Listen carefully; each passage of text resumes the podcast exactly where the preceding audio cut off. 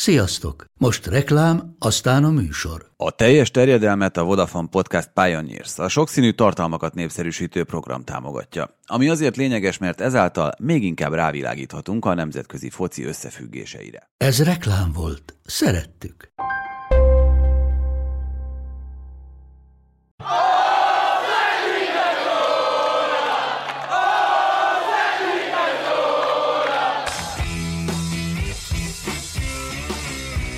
Ez a teljes terjedelem. Magyarország első futballpodcastja Bamstark Tiborral és Haraszti Ádámmal.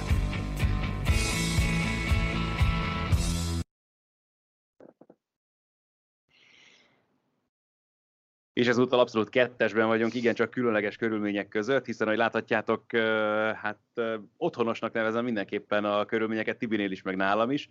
Tényleg igyekszem majd a kamerában nézni, bár nem tudom eleve, és elnézést kérünk tényleg mindenkitől itt a különleges körülmények között. Egyrészt nyilván ugye a hangminőség sem, meg a képminőség sem az, amit megszokhattatok az utóbbi hetekben. De ugye én most abszolút nyaralok, itt vagyok Olaszországban, Riminiben, pont a mellettem lévő erkélyen egy nagyon csúnya takarítónéni elkezdett porszívózni, úgyhogy ezért is elnézést kérek.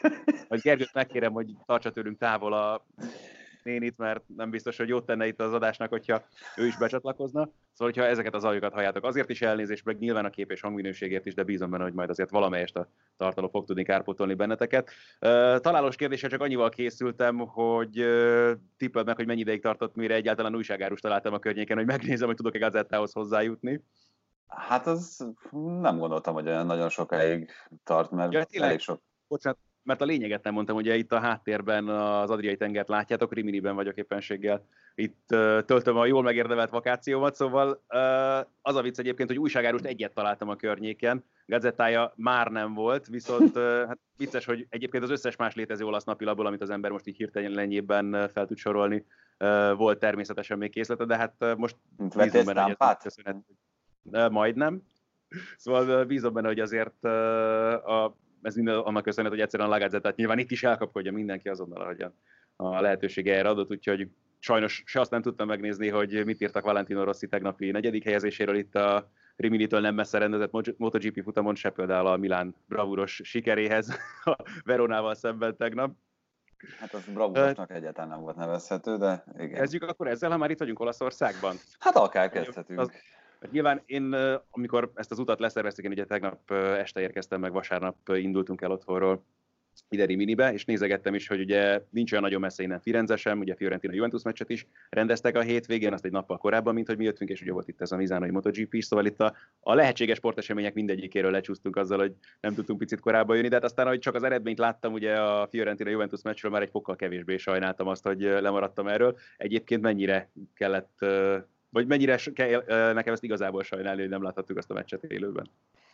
Hát olyan nagyon nem kell szerintem, de abból a szempontból igen, hogy olyasmit láttál volna, amit nem biztos, hogy várhattál volna attól a meccstől. A Fiorentina sokkal jobban futballozott, mint a Juventus, és ez azért az elmúlt években viszonylag ritkán fordult elő, hogy a Juventus úgy hoz 0-0-ra egy meccset, hogy az ellenfél gyakorlatilag sokkal többet támad, sokkal többet lő, sokkal többet tesz a győzelemért.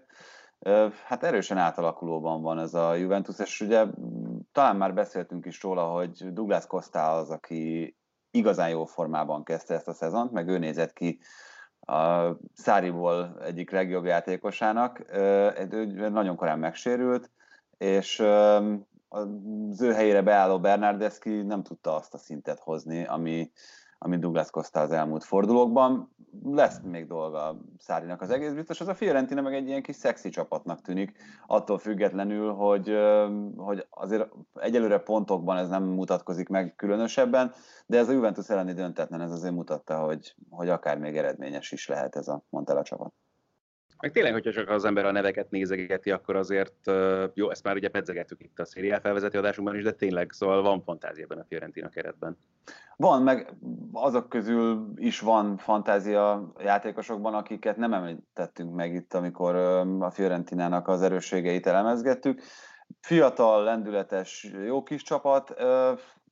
Én nem gondolom azt, hogy, hogy ők idén már nagyon komoly tényezők lesznek, de hosszú távon, és azt majd meglátjuk, hogy Rocco Komisszónak, az új tulajdonos elnöknek mennyire vannak valóban hosszú távú elképzelései, nagyon jó lenne, hogyha a Fiorentina visszakerülne nagyjából arra a szintre, ahova való, mert szerintem azért nem az, az a méltó ehhez a csapathoz, amit az előző szezonban láttunk, hogy az utolsó fordulóban még akár ki is eshetett volna.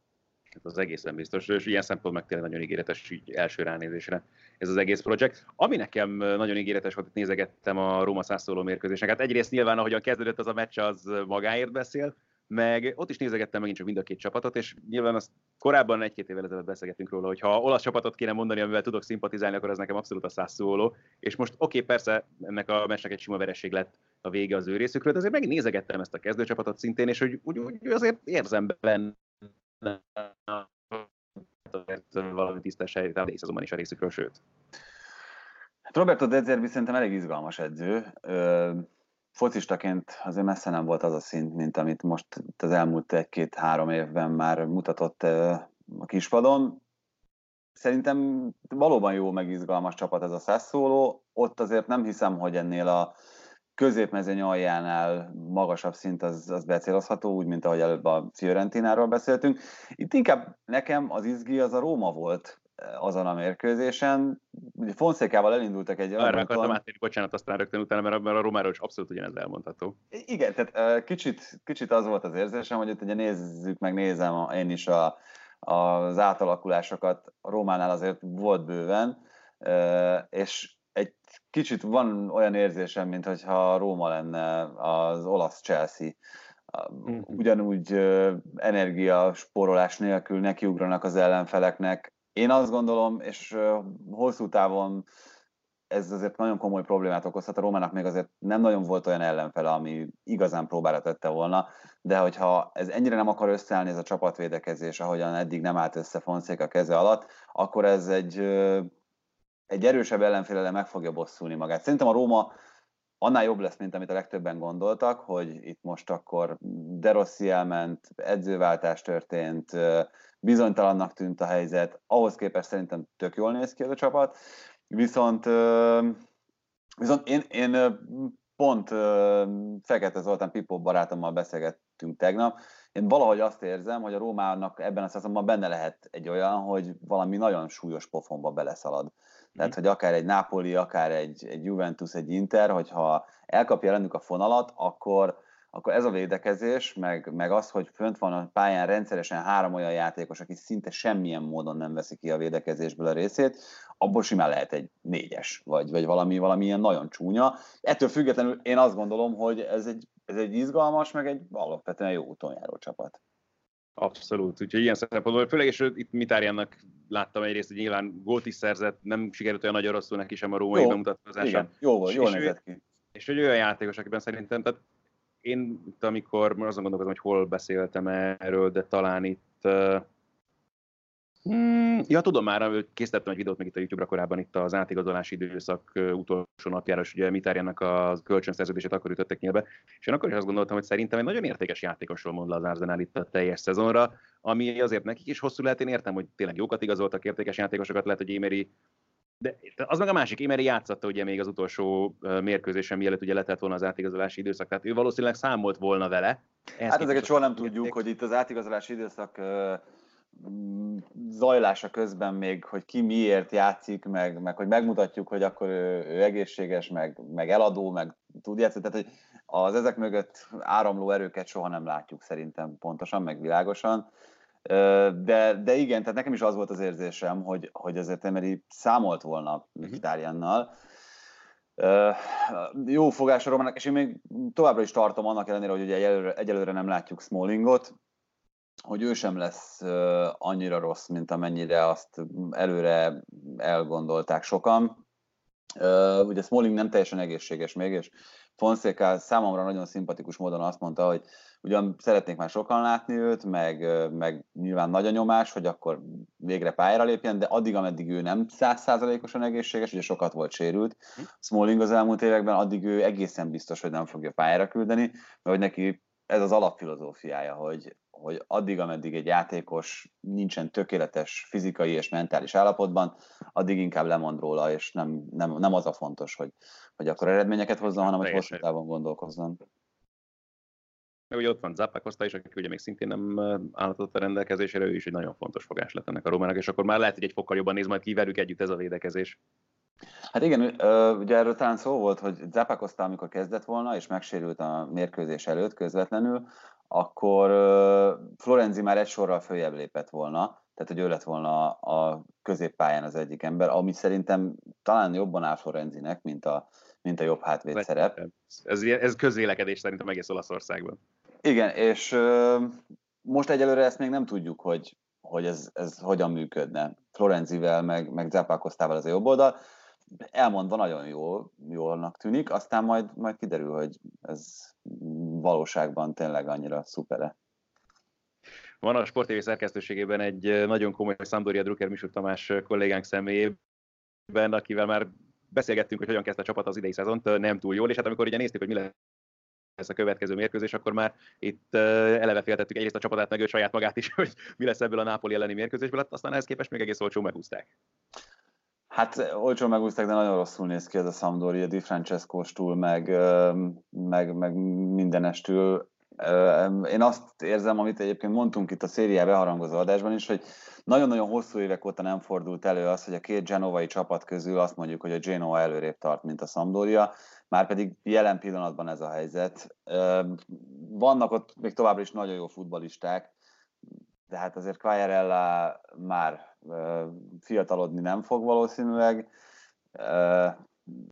meg, meg, meg, meg azért, tehát hogy ez most, most Gianpaolo távozása után Di Francesco érkezésével egy kicsit ilyen, ilyen sehová nem tartó hm. projektnek tűnik, ami könnyen elképzelhető, hogy egész egyszerűen csak abból fakad, hogy ugye ott, ott is egy ilyen tulajdonosi bizonytalanság van, Ferrero vagy eladja a klubot, vagy nem, aztán hogyha, hogyha ez valami fajta bizonytalanságot szül, az, az azért valamilyen szinten bekéri az árát eredményekben, játékban, játékosok mentalitásában és, és egyéb dolgokban is. A Napoli meg, meg szerintem most játszott a legrosszabbul ebben a szezonban. Hmm. Ennek ellenére sikerült két gyönyörű egyéni villanásnak köszönhetően gólt szerezni. Ugye Jorente gólpasszal szállt be, és szerintem nagyjából igazolta, meg igazolni is fogja azt, hogy arra a szerepre, amire őt szerződtették, hogy legyen egy, egy ö, olyan helyettesítő csatár, akit egyébként részfeladatokra bármikor be lehet küldeni, mert azért ugye ő a Spursben is, meg a, korábban a Juventusban is nagyon-nagyon jól látta el azokat a feladatokat, hogyha be kellett szállni az utolsó 25 percre, felívelgetni labdákat, stb. Ugye ez azért nagyon nem a, a Napoli játéka, hogy előre vagdossuk a labdákat, de ez egy plusz taktikai fegyver, ami hm. szerintem jól használható. Én most ugye árgus szemekkel figyeltem azt a meccset, mert, mert Napoli-Liverpoolt fogok közvetíteni majd holnap a Bajnokok Ligájában, és, és én azt mondom, hogy ebben a Napoliban még mindig nagyon sokkal több van, mint amit eddig az első három fordulóban láttunk. A Juventus ellen azért ebből már sok minden kiderült, hogy, hogy bizony van bennük sok, de főleg ott ugye a második félidőben, de szerintem ez még ennél is egy jobb csapat. Tehát ugye, ahogyan beszéltünk többször arról, ez a Kulibali Manolas kettős még nem állt össze, most ugye Manolas ki is maradt, Kulibáli még. Bocsánat, mert csak egy mondod, hogy járó szemekkel figyelted a meccset, ugye ott volt a középen először a Nápoliban Eli Felmász is, akire én még itt a Nemzetek Ligája összefoglalóból emlékszek, mert egész mérkőzést nem nagyon láttam az Észak-Macedón válogatottól, viszont ott produkált néhány egészen elképesztő dolgot, és amikor láttam, hogy ott volt a csapatban, akkor így nagyon kíváncsian vártam, hogy mit fog tudni ebből kihozni. Ugye egyáltalán az, hogy a szériában szerepel kezdőként egy ilyen csapatban, mint a Nápoli, ez azért neki nyilván egy óriási dolog, és mondom, tehát tényleg csak összefoglalóban láttam én korábban hát játszik, de ott olyan dolgokat produkált, hogy wow. Elképesztően tehetséges, ez 19 éves, uh-huh. ugye, azt hiszem. Hát igen, szerintem elképzelhető, hogy, hogy megtalálták Hamsik utódját viszonylag rövid időn hm. belül. Úgyhogy nagyon-nagyon jól néz ki, és ezt, ezt mondom, hogy, hogy gyakorlatilag azért euh, még ez a védelem nem állt össze, még Kulibáli nincs olyan állapotban, mint az előző szezonban, tehát hogy azért ő még, még lesz ennél pihentebb, meg jobb fizikai állapotban, és, és, és így fog majd jobb döntéseket is hozni, mint amit eddig láthattunk tőle. Inszínyét nem teljesen értem, hogy ott mi a helyzet, tehát hogy ugye megint csak csereként játszott, szerintem nagyon érdekes lesz az, hogy most a Liverpool ellen akarta őt pihentetni Ancelotti, vagy ott van valami zűr tényleg kettejük között. Ugye megpendült nyáron az, hogy esetleg Insigne eligazolhat, amit nagyon nehéz elképzelni egy nápolyi születésű, meg egy ennyire imádott játékosnál, mint ő. Ő szerintem hatalmas értéke a Nápolinak, és hogyha ő mm, a helyén játszhatja Ancelotti, már pedig azért ezt ő meg tudja tenni, akkor, akkor nem is kérdés, hogy neki helye lenne ebben a csapatban. Egyelőre mondom, mint hogyha egy kicsi, kicsi játszma zajlana ott kettőjük között. Igen, és ennek a, ennek a végeredményére is nyilván nagyon kíváncsiak leszünk természetesen majd itt a későbbiekben. Ha már itt bele szó, vagy szóba került ez a Napoli bajnokok ligája mérkőzés itt a Liverpool-lal szemben, akkor beszéltünk szerintem erről is egy kicsit, meg akkor átmehetünk majd egy kicsit így Anglia irányába is, mert ott is történtek érdekes dolgok a hétvégén, akár a Liverpool-lal is egyébként már, és akkor lehet, hogy ez a legjobb ott mással, mert ugye a Liverpoolnak is kellett felállni a hétvégén, tehát beszélünk egy olyan csapatról is, amelynek nem sikerült ugyanez ugye hasonló helyzetben. De akkor maradjunk egyelőre tényleg itt a Liverpoolnál. Mennyire várhatják ők optimistán ezt a nyitó meccset a BL csoport körében? Hát nagyon optimistán várhatják az egyetlen százszázalékos csapat Angliában. Azért a Newcastle ellen ugyan megrázta a Newcastle a pofonfát, de hát ott, ott főleg Firmino beállása után nem is volt kérdés az, hogy, hogy melyik a jobb csapat. Firmino kényszeri okok miatt jött be hamarabb, szerintem, mint ahogy Klopp tervezte, Origi sérült meg, és hát egyrészt adott egy szenzációs gólpaszt Manénak, aztán utána egy még szenzációsabbat Szalátnak, azt a sar, sarkalós gólpasszra gondolok, szenzát, tehát amit, amit Firmino csinál ebben a szezonban is, az, az egészen elképesztő. Ami szerintem potenciális veszély, bár ugye itt ezen most vitatkoztunk is Galambos Danival egy kicsit a Spilleres kollégámmal az esti összefoglaló előtt, hogy nekem még mindig nagyon látványos az, ami ugye kipattant két héttel ezelőtt, hogy uh-huh. Mané meg Salah nagyon nem örül egymás góljainak. Tehát ott közöttük van egy nagyon komoly rivalizálás, ami akár egyébként pozitív is lehet a Liverpoolra nézve, de lehet olyan helyzet, amikor mondjuk ennél szorosabb meccset játszanak egy Newcastle-nél komolyabb képességű csapattal, akkor ez egyszer elsülhet nagyon rosszul. Szerintem ebben benne van az, hogy, hogy ők, vagy az ő, ő személyes kis csatájuk, ami tényleg gyakran inkább előre vihet, mint, mint hátráltató tényező lehet, az, az majd gondot okozhat esetleg itt a jövőben kíváncsi vagyok, hogy hogy fog akkor ez már rögtön kinézni mondjuk itt a bajnokok ligájában, bár tényleg nyilván addig, amíg ugye megy a szekér, meg jönnek a gólok, addig ez olyan óvatos dolog. Itt ez lehet, hogy a szezon közepe, második, harmada vége felé lesz majd igazán érdekes, hogy akkor, amikor igazán izgalmasra fordulnak a dolgok, akár a bajnokságban, akár a BL-ben. Hát a BL-ben azért uh, nyilván itt most ez, ez egy kicsit lájtosabb csoport, mint az előző évi, amikor a Napoli mellé még megkapták a Paris Saint-Germain-t is. Tehát itt szerintem egy kicsit az esélyek azok, azok uh, egyértelműbbek épp ezért... Azért mondom, hogy ez tavaszra lehet majd így érdekes. Igen. Kérdés, hogy aztán egyrészt Klopp hogyan tudja kezelni ezt az egész sztorit, meg hogy mennyire eszkalálódik ez itt majd a későbbiekben. Hát így, így van, hát azért szerintem itt most azért ez egy, egy nagyon érdekes helyzet, gondoljunk csak bele, hogy két, két gólkirályról beszélünk, akik társgólkirályok voltak az előző szezonban,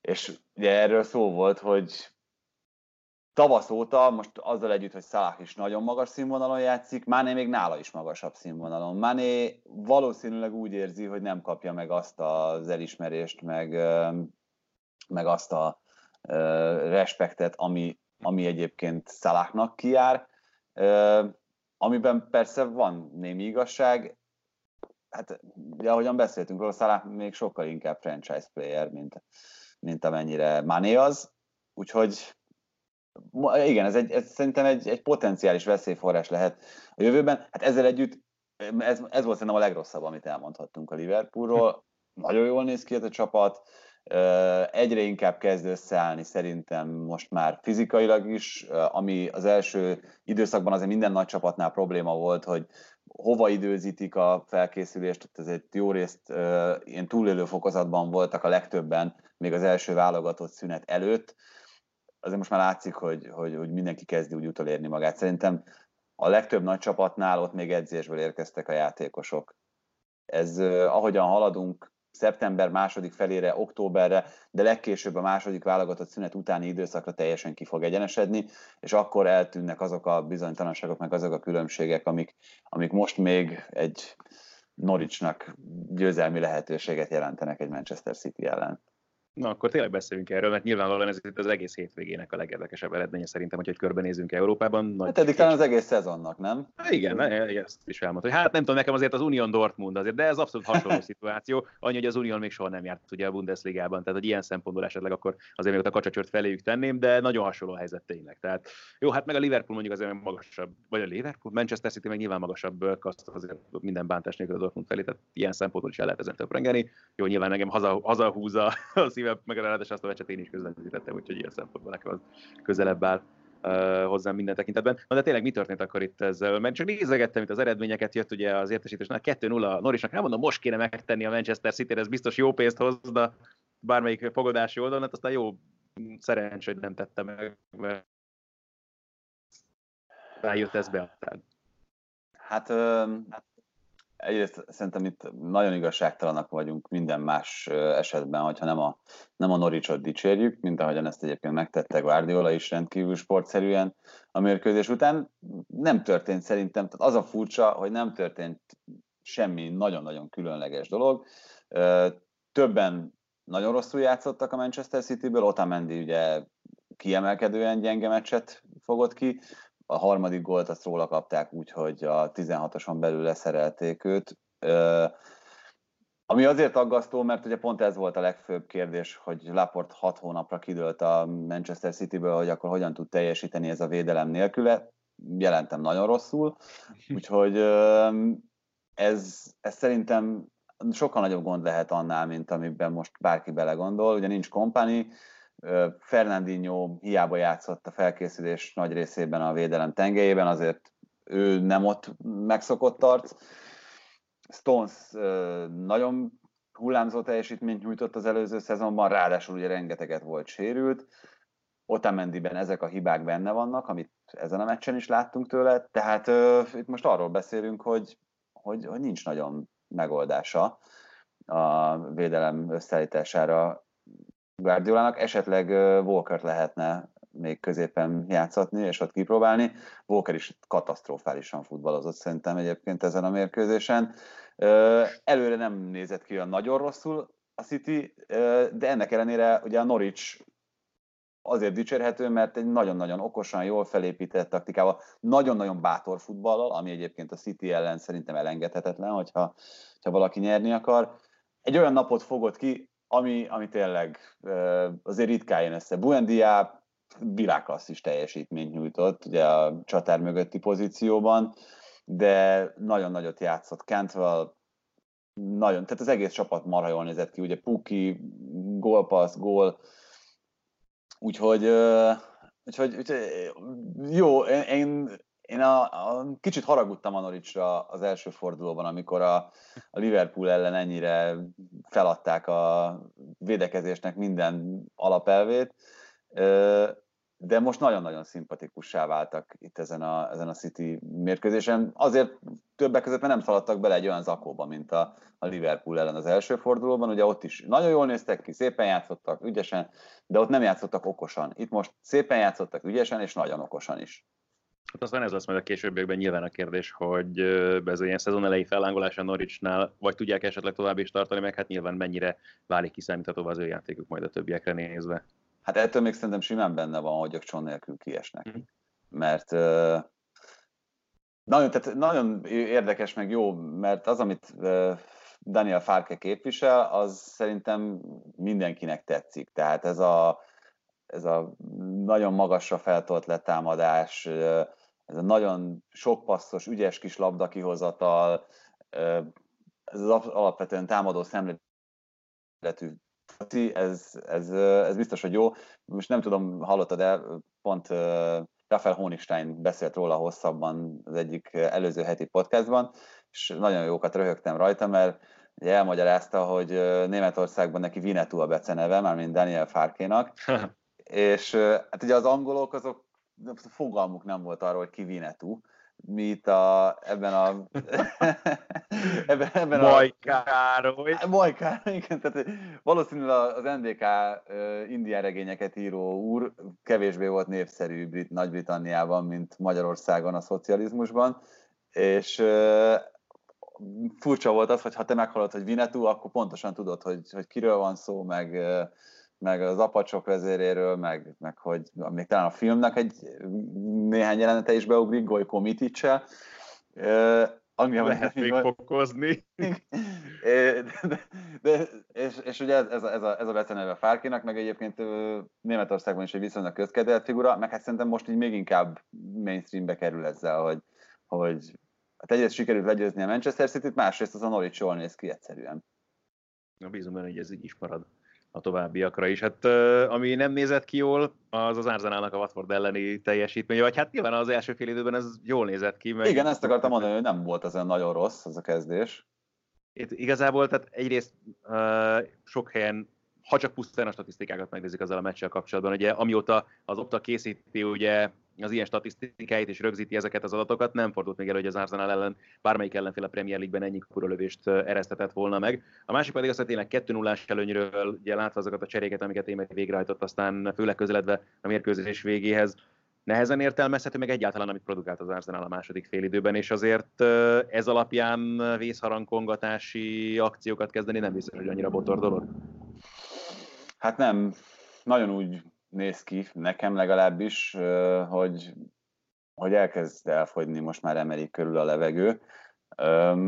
Mondom ezt annak ellenére, hogy én nem vagyok Emery ellenes annyira, mint amennyire sokan azok, de ez tényleg azért nem nézett ki jól, mert az első félidő alapján néztem a meccset végig, az első félidő alapján, meg főleg amikor 2-0-re vezetett az Arsenal, akkor semmi jel nem utalta arra, hogy ez, ez végződhet így. Attól függetlenül, hogy azért ez a védelem nem néz ki jól, meg, meg, meg, meg csapatvédekezés szinten is azért az Arzenálnak lenne mit fejlődnie, de valahogy bennem meg sem fordult, hogy az én fejemben, hogy ez, ez így, így zárulhat, ahogy zárult. Hát én most tehát az, hogy mit szerencsétlenkedett ott össze Papasztatopoulos, meg, meg hogy ala, voltak, voltak ez olyan egyéni hibák, amik szükségeltettek, hogy, hogy egyáltalán ez, ez az esély ez megteremtődjön a Watford előtt meg ne felejtjük el, hogy ott is ugye egy ilyen edzőváltás utáni egy kicsit más mentális mhm. állapotban lévő csapat érkezett, de ettől függetlenül mondom azt, hogy ez ilyen nagyon nehezen magyarázható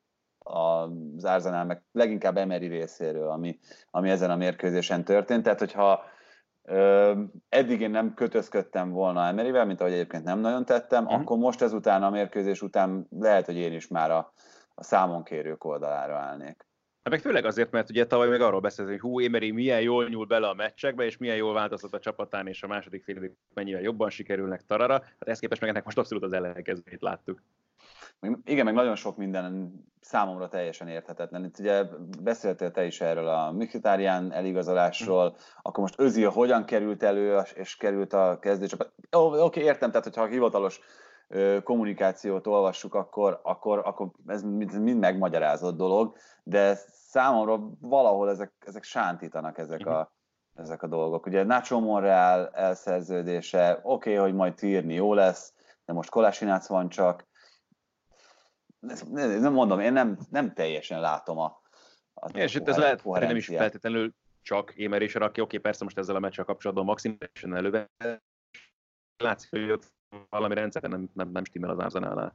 Mert nekem legalábbis ez az érzésem ezzel az egész. Nekem is, abszolút, abszolút egyetértek. Ezért bocsánat, itt a technikai problémáink azért nem akartak teljes mértékben megszűnni, így picit változtattuk a helyszínen, hát így jobb lesz majd a wifi kapcsolatunk is, úgyhogy a Watfordnál és az Arsenalnál tartottunk, meg az Arsenal rendszer szintű problémáinál, meg beszélhetünk egy kicsit, ha már itt szóba került ugye az új edzővel kapcsolatos fellángolás a Watford részéről, mert azt hiszem ilyen viccerűen félmondatban említettük már ugye itt az előző adásunkban és Javi Gracia menesztését, meg egyáltalán Kike Sánchez Flores újbóli kinevezését, ami egy ilyen elég furcsa, érdekes dolog a Watfordnál. Mindenképpen szükség volt erre, vagy ez egyszerűen ez csak a a családi módszer.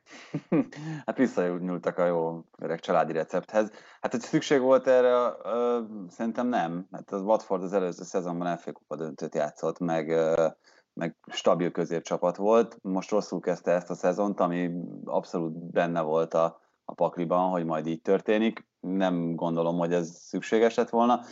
Ami ugye külön érdekes, hogy egy olyan embert hoztak vissza Kike Sánchez Forrest személyében, aki volt már a klubnál, úgy távozott onnan, hogy összerúgta a port néhány játékossal a hírek szerint, meg, meg ugye játszott most az a Holebász nála, aki, akivel állítólag rossz viszonyt tápolt, nem volt teljesen teljesen nyugodt az, amikor ő, ő onnan elment. És ugye Javi Gracia volt az első olyan edző a Podzó érában, akivel szerződést hosszabbítottak.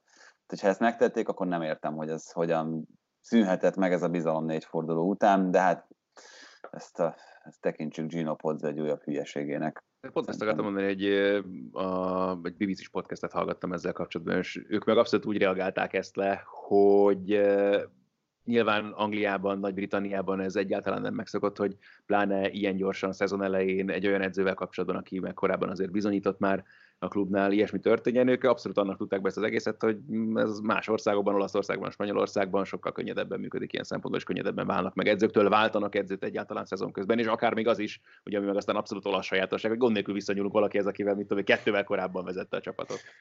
Hát ez a kultúra része azért, már mint hogy most ez tényleg viccen kívül azt lehet mondani, hogy uh, Brazíliában még rosszabb a helyzet, tehát ott, ott sokszor három-négy fordulónként edzőket cserélnek. Igen, a latin országokban, Olaszországban, Spanyolországban, ugye Marcelino menesztésével kapcsolatban is lehetne érdekes dolgokat mondani. Szóval itt azért ez másképp működik, mint Angliában vagy Németországban, e felől semmi kétség, de szerintem nem is érdemel ezt több szót ennél, mert, mert abból a szempontból meglepetés nem történt, hogy tudjuk, hogy ki hozta a döntést, meg tudjuk, hogy ő milyen döntéseket szokott hozni általában. Beszéljünk Marcelino menesztéséről, mert akkor fordulatunk Spanyolországba, és hogyha van kedvünk. Nyilván a meccsről mindenképpen, vagy az eredményről mindenképpen érdemes, meg például az első gólszerzőjéről is a Barcelonának, de hát eleve ez az egész történet ott Valenciában is. Nekem ez abszolút ilyen villámcsapásszerű dolog. Hát ugye nem kellett volna a kupában ilyen jól menetelni, és akkor lehet, hogy, hogy Marcelino állása megmaradt. Hát, érdekes, ugye van a Spielen ez a műsor, amit Matusz Krisztián vezetett a Vivala Liga, és ott abban is szó volt erről, és uh, Tuci Matyi, aki dolgozott ugye Cario segítőjeként Spanyolországban többek között, azt mondta, hogy ő nem lepődött meg ezen, tehát mm-hmm. hogy mhm. ilyen van, bármennyire is furcsán uh, hangzik, még hogyha ezt egyébként nagyon ritkán szokták kommunikálni, meg nagyon ritkán derül ki, hogy ez volt az ok, de olyan van, hogy, hogy megkérnek egy edzőt, hogy bizonyos sorozatokat feláldozva inkább valami másra próbáljon koncentrálni, és, és itt ugye nem ez történt. Ez, ez így, hogy kiderült, szerintem nagyon rosszul néz ki, meg egyébként sem néz ki jól. Érdekes, mert ugye pont szerintem tavaly beszéltünk erről, hogy van egy, van egy kicsit ilyen interregnum most Spanyolországban, amikor a Barcelonánál valami mindig hibázik, meg most itt azért a Neymar érkezése, vagy esetleges érkezése, Griezmann leigazolása körüli hercehurca, mintha egy kicsit megtépázta volna a, a klubot.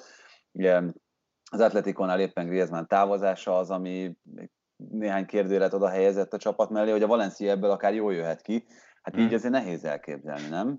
Hát abszolút ezt látom. Meg igen, tehát azt nem, amit láttunk a Watfordnál, azt nem láttuk a Valenciánál, tehát hogy jól reagált volna a csapat erre az egész történetre, sőt, hát egy nagyon csúnya pofonba szaladtak bele. Igen, hát a második 5-2-es Barca siker.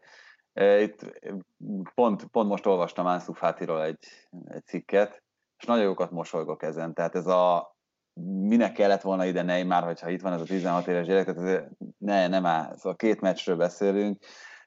Tudod, ki jutott eszembe? Munir El Haddadi, nem tudom, mm, emlékszel, aki, aki annak idén nagyon hasonló helyzetben volt, ugyanígy a Lemásziáról beszállt, tök jól ment, jól játszott, de hát szurkolok, hogy legyen ez a visszauginei fiú is nagyon ügyes, meg nagyon erős, meg nagyon jó, de azért még szerintem ne is említsük egy mondatban őt Neymarra. Hát persze, persze, persze, ez nem is kérdés. Meg hát aztán az meg a másik fel, hogy Messi Suarez mind teljesen egészséges lesznek, akkor ne legyen kétségünk fel, hogy ez a srác mennyit fog játszani a bajnokságban vagy a bajnokok ligájában, tehát és azért még ott hová nyúlni a Barszának. Ezzel együtt is egyébként le a kalappal Ernesto Valverde előtt, hogy aztán persze megint más kérdés, hogy lett volna más lehetőség, hogy másokat játszasson, Carles Perez is megemlíthetjük ugye ebből a szempontból, aki ugye szintén ott volt a kezdőcsapatban, de persze aztán azt is megemlíthetjük, hogy ha már itt klubkultúráról, meg hagyományokról beszélünk, hogy azért szerencsére a Barcelonánál ennek abszolút van hagyománya, hogy bedobnak, meg be is tudnak dobni fiatalokat, akik akár működnek is. Rendszer szintű dolgok itt, itt jól működnek ilyen szempontból, ezt nyugodtan kijelenthetjük. Tehát ezeknek a srácoknak nem jelentett újdonságot igazából, hogy mit játszik a csapat.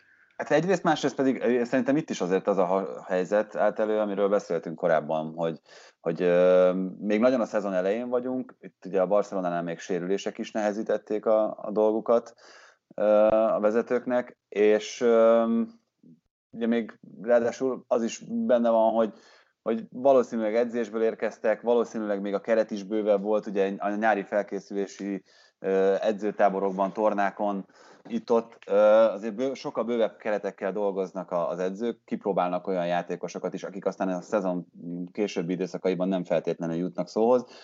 Aztán ezzel, hogyha valaki tud élni, akkor, akkor ott ragad, mint ahogy én, nekem ebben a az etalon meg a, meg a prototípus az, az Thomas Müller volt. Uh-huh. Nem tudom, emlékszel rá 2009-ben. Hogy nem emlékeznék, már csak azért is, hogy abban a szezonban közvetítettem a Bayern, hát inkább az Inter bajnokok ligája menetelését, de az ugye az a Bayern elleni döntőben csúcsosodott ki, és ott abszolút meghatározó ott... ember volt, és azon és kevesek úgy, közé ott... tartozott, aki a vereség után hajlandó volt megállni a mixzónában és nyilatkozni is a Bayern játékosai közül. És úgy, hogy ott akkor a nyári felkészülési időszakban játszotta be magát a csapatba, uh-huh. senki nem gondolta volna, hogy neki lehet esélye arra, hogy, hogy, hogy kezdő csapattag legyen.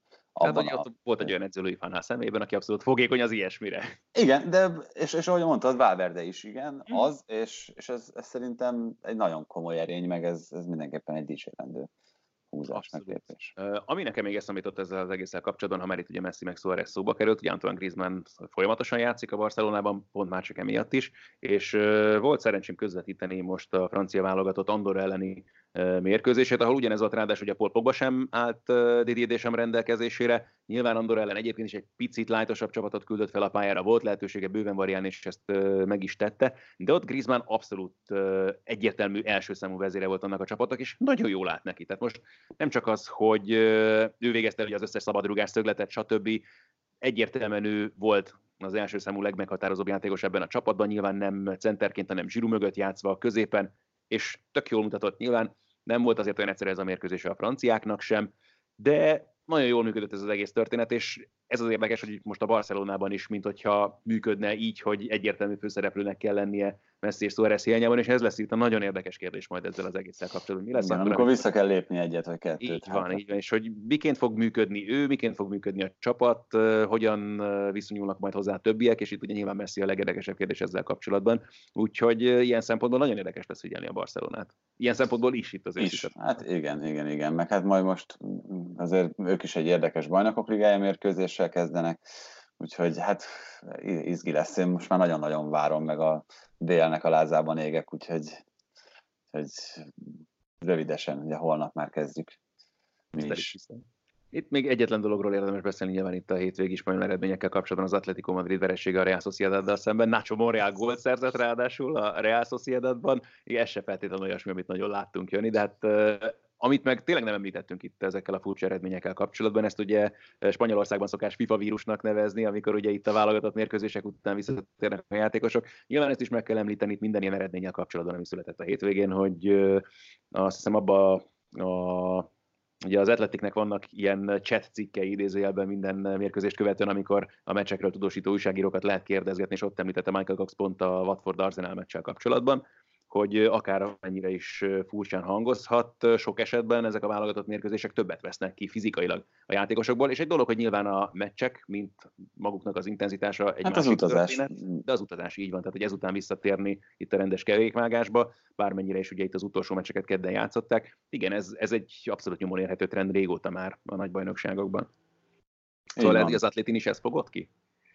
Hát igen, bár ez azért nagyon érdekes dolog, mert most csak, én nem láttam egyébként az Atletico Madrid, tényleg csak az eredményt láttam, úgyhogy nem, nem is szeretnék semmi uh, állakoskodást ezzel kapcsolatban, csak pont a United kapcsán jött velem szemben egy ilyen adat, a Manchester United kapcsán, hogy 2016. szeptember óta nem veszítettek válogatott mérkőzés után. Úgyhogy hmm. ez meg egy azért érdekes adat, mert ott is egy olyan nagy csapatról beszélünk, amelyik rengeteg válogatott játékost ad, és ott meg azt hiszem 12 mérkőzés óta tart most már ez a sorozat. Úgyhogy azért az nem hangzik rosszul nyilván ilyen szempontból. Ez egy teljesen abszolút becsületre méltó teljesítmény. Na, akkor navigáljunk viszont át Németországba, mert ott megrendeztek két nagyon érdekes mérkőzést, és mielőtt ebbe belemennénk, viszont beszéljünk egy picit, hát egy olyan magyar vonatkozású mérkőzésről, egyrészt ugye Szalai Ádám hazai pályán kezdő volt a Mainzban a Hertha ellen. Abban a Mainzban, ami megszerezte az első győzelmét az idei szezonban, az ellen a Hertha ellen, akivel ugye ott toporogtak a tabella legalja felé. Ugye a Mainznak nem volt még pontja, a Hertának az az egy, amit összeszedtek a bayern szemben, és emlékszem, hogy ott még mennyire dicsérte mindenki Csovicsot, hogy ú, igen, és felszabadított ezt a csapatot, és hogy fú, micsoda teljes, nyilván persze egy Bayern elleni pontszerzés idegenben az egy óriási dolog, de hát aztán azóta semmi, és a legtöbb gólt kapta a Hertha eddig a bajnokságban, a legkevesebbet szerezték. Hát nyilván ez nagyon nem mutat jól Csovic szempontjából. Ami meg Ádám teljesítményét illeti, egy ilyen egy órás összefoglalót csináltunk ebből a mérkőzésből, és azt közvetítettem.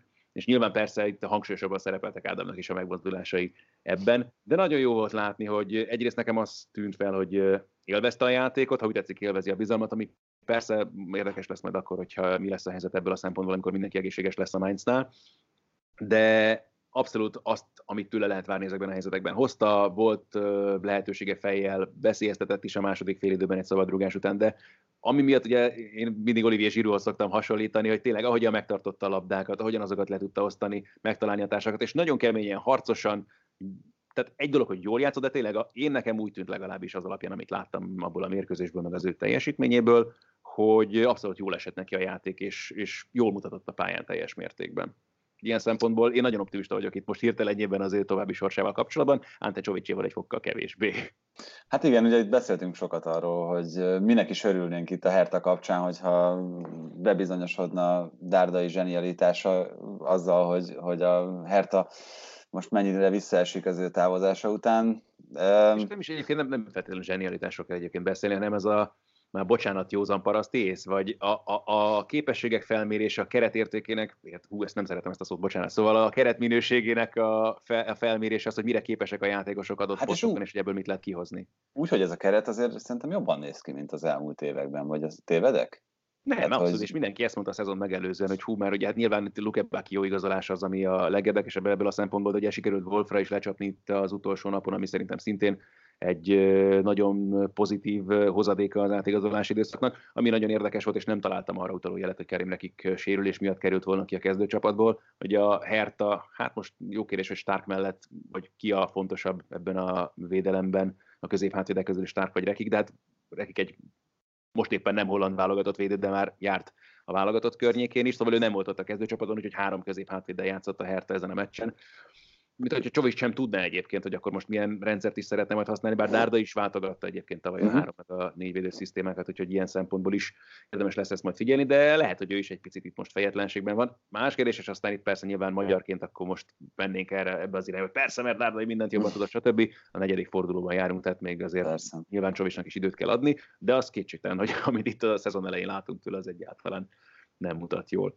Hát ami jól mutatott, viszont az a Dortmund a Leverkusen ellen, olyan szempontból csalódás csak nekem ez a nagyon sima Dortmund győzelem, hogy én ott azért egy sokkal szorosabb mérkőzést vártam volna. Hm?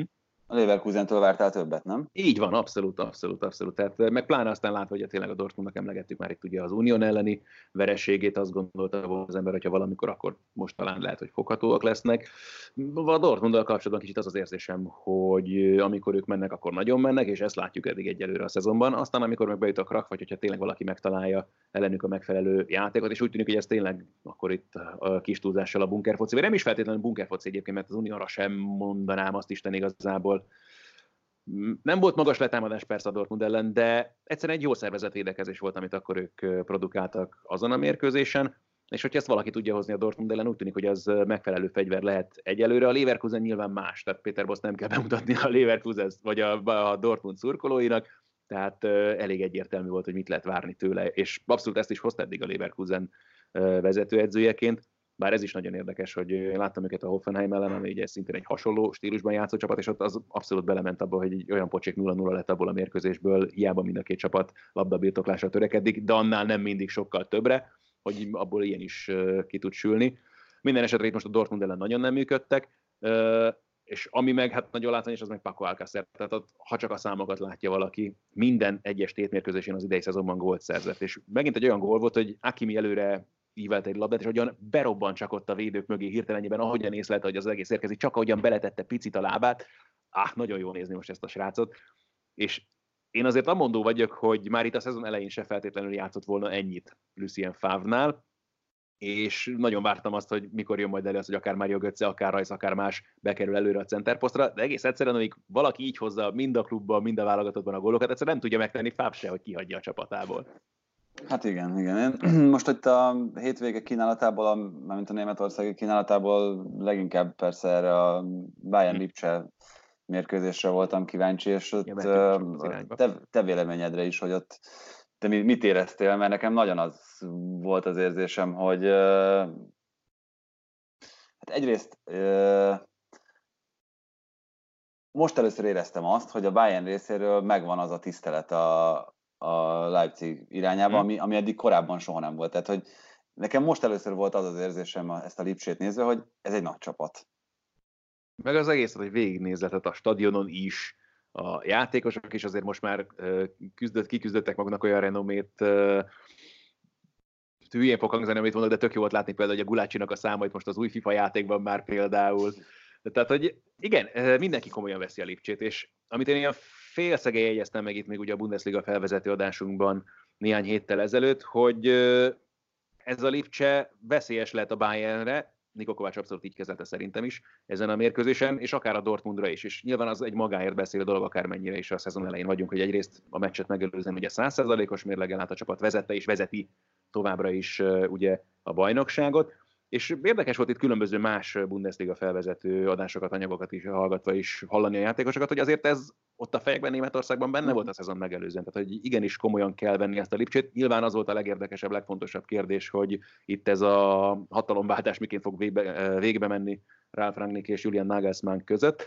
De olyan szinten működik a dolog, hogy oké, okay, most ugye Nagelsmann elővette ezen a mérkőzésen is a jól bejáratott 3-3-2-2-es rendszerét, de aztán gond nélkül mert váltani is, és ő már a korábbiakban is használta, pont az előző fordulóban, mm, most azon gondolkozom, hogy talán a podcastben is beszélgettünk róla, hogy elővette ezt a régi 4-2-2-2-es rendszert. Elsősorban én azt gondoltam, hogy Emil Forsberg visszatérése miatt, de hogy nem szégyelli használni egyiket sem, és nincs arról, hogy akkor ő most rá akarna erőltetni a játékosaira abszolút a saját jobb bevált módszerét, játékrendszerét, ennyire volt ez most elég a Bayern ellen, mind a két csapatnak azért voltak lehetőségei, meg itt ez a 11-es szitu azért, hát Németországban is kiverte sokaknál a biztosítékot, megint itt a VAR, meg annak a használata, működése, tehát ettől nyilván a játékvezetők nem lesznek másak, vagy mások. Igen, ugyanúgy hozzák a döntéseket, persze. Így van, tehát hogy ebből a szempontból nem változtat meg sok mindent a VAR. Nyilván erről is beszéltünk már eleget, meg nem is biztos, hogy nagyon érdemes tovább boncolgatni ezt a történetet, de igen, szóval én azt érzem igazolva ebben az egész történetben, hogy igenis, a Lipcsét komolyan kell venni. Nagyon érdekes lesz majd, hogy a bajnokok ligájával együtt miként kezelik az egészet, de a keretnek van mélysége, és még sok mindenkit nem látunk ebből a keretből ráadásul, akik majd lehetnek fontos szereplők majd a későbbiekben. Úgyhogy nagyon kíváncsian várom, mert tényleg az meg a másik, hogy nagyon jó nézni ezt a Lipcsét, ráadásul volt szerencsém most hozzájuk bőven. Jó nézni Gulácsi. és az meg a nagy, hát az tényleg, hogy van egy magyar válogatott játékos, aki egy ilyen csapatban ennyire meghatározó, nagyon, tényleg nagyon szíverepes az embernek látni ezt az egészet.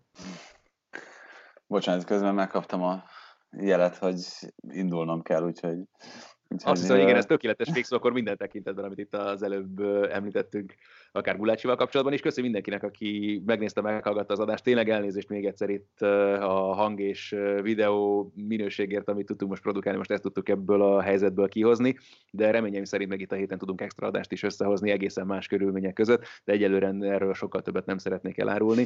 Meglátjuk majd, hogy mit tudunk összehozni ebből az egészből. Minden esetre köszi a megtekintést, meghallgatást, és ami nagyon fontos, és szeretném megjegyezni, hogyha főleg, hát nyilván, hogyha a YouTube csatornára feliratkoztak, azt is megköszönjük, de főleg itt a podcast letöltő alkalmazásokon, hogyha úgy hallgattok minket, akkor mindenképpen iratkozatok fel, mert egyrészt az nekünk is nagy segítség, meg hát nektek is, hogy akkor nem maradtok le semmiképpen sem a következő adásról, mert azt meg mindenképpen meg tudjuk ígérni, hogy jövő hétfőn jön már a rendes ügymenet szerint majd a következő adás, úgyhogy köszi, hogy velünk voltatok, sziasztok! Köszönjük, sziasztok, jó nyaralást, Ádi! Köszi!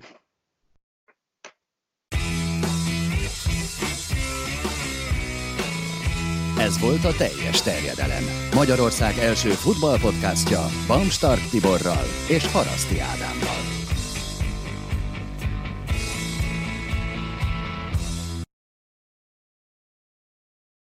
Ez a műsor a Béton közösség tagja.